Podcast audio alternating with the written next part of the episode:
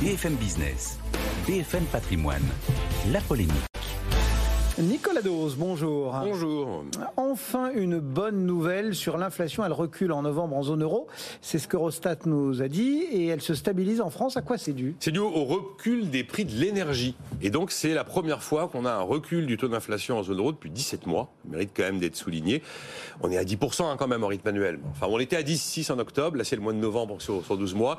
Et en France, on est à 6,2 sur 12 mois. Là, c'est l'indice des prix à la, à la consommation non harmonisé. Si je l'harmonise pour la comparaison européenne, 7,1. Euh, la bonne nouvelle, donc, c'est l'accalmie euh, de l'inflation globale, mais ça se c'est comme la croissance, il y a des composantes dans l'inflation.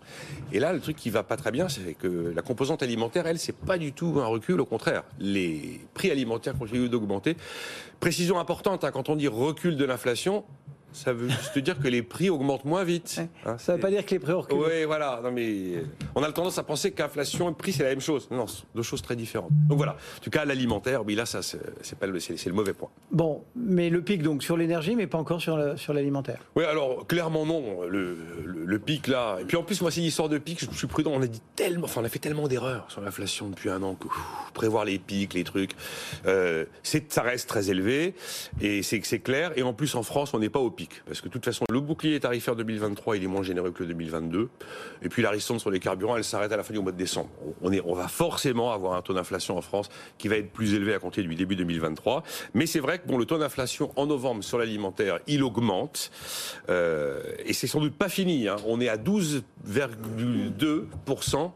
Et euh, chez les professionnels qui d'ailleurs ouvrent les négociations, là, aujourd'hui même, les distributeurs et les industriels de l'agroalimentaire, euh, si vous leur demandez, ils vous disent que 20% fin 2023 sur l'alimentaire, c'est pas impossible. Alors, il y a des produits qui augmentent le plus. En tête, c'est la viande surgelée. Bah, ça grosse consommation d'énergie. Les pâtes, l'huile, papier toilette, beurre, œufs, les aliments pour animaux, 15% sur un an. Et alors, il y a une très forte hausse aussi sur les MDD, ou les marques premier prix. Comme ce sont des produits où les coûts sont ultra serrés, où les marges sont déjà très faibles, il n'y a, rien pour absorber. Et quand vous avez un phénomène d'inflation sur les produits alimentaires, eh ben, ces fameuses MDD, ces marques de premier prix, qui sont très, euh, très sollicitées, très plébiscitées par les consommateurs, elles prennent un coup dans l'aile. Une enquête via Voice pour HEC et BFM Business observe que l'inflation est très visible dans le, nos comportements, dans le comportement des Français. Absolument. Eh ben, on voit très bien où sont les arbitrages. Le premier arbitrage, ce sont les loisirs, mais presque au même niveau, vous avez l'alimentaire, et presque au même niveau, des niveaux très élevés. Hein. Vous avez quoi Entre 68 et 70% des sondés qui répondent ça, c'est l'énergie. Le quatrième, il faut quand même le noter, il est beaucoup plus bas. Hein. Il concerne 19% des sondés, mais c'est la santé en quatrième position. Et, euh, et, là, on a un chiffre, un autre chiffre clé qui a été publié par l'INSEE hier, c'est que la consommation recule. En octobre, cette fois-ci, c'est un chiffre d'octobre, moins 2,8%. C'est le plus fort recul depuis le confinement d'avril 2021. Donc c'est un vrai signe. C'est la consommation des biens en volume. Et, euh, et là, on vit le moment de bascule.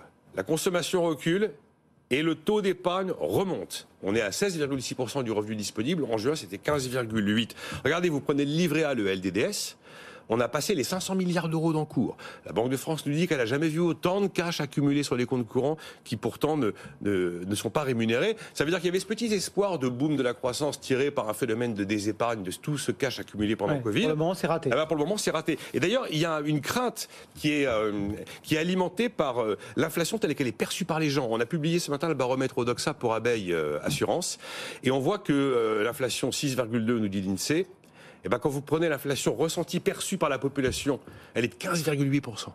Elle est 2,5% au-dessus. Parce qu'évidemment, cette inflation perçue par les gens, c'est pas c'est pas la fiche technique INSEE, c'est le panier de quotidien, c'est le plein d'essence quotidien. Après, il y, a le grand écart. Hein. Le cadre qui a payé sa maison, euh, qui vit en ville euh, et mm. qui prend un vélo pour aller bosser, c'est pas la même inflation que celui qui vit en périurbain, qui a besoin de deux voitures pour aller travailler et qui en plus n'a pas le même salaire. Deux remarques pour finir. Hein. Donc bonne nouvelle parce qu'on a un premier recul d'inflation en zone euro depuis 17 mois. Mais attention de ne pas confondre encore une fois inflation au niveau des prix. Si l'inflation se stabilise, là, bon. Mais si l'inflation retombe, ça ne veut pas dire que les prix retombent. Il y a des prix qui auront atteint un niveau qu'ils vont conserver. Les prix vraiment volatiles, c'est le Brent, euh, c'est les marchés de gros sur certaines matières premières. Mais voilà, recul ou, chute de l'inflation ne veut pas dire chute des prix. Et enfin, l'inflation est quand même à un niveau très au-dessus de la cible BCE, qui reste pour l'instant la même. 2%. Donc maintenant, on se demande si le 15 décembre, c'est 50 points de base ou 75 points de base. Faites vos jeux. Nicolas Dose pour la polémique du jour. Merci Nicolas.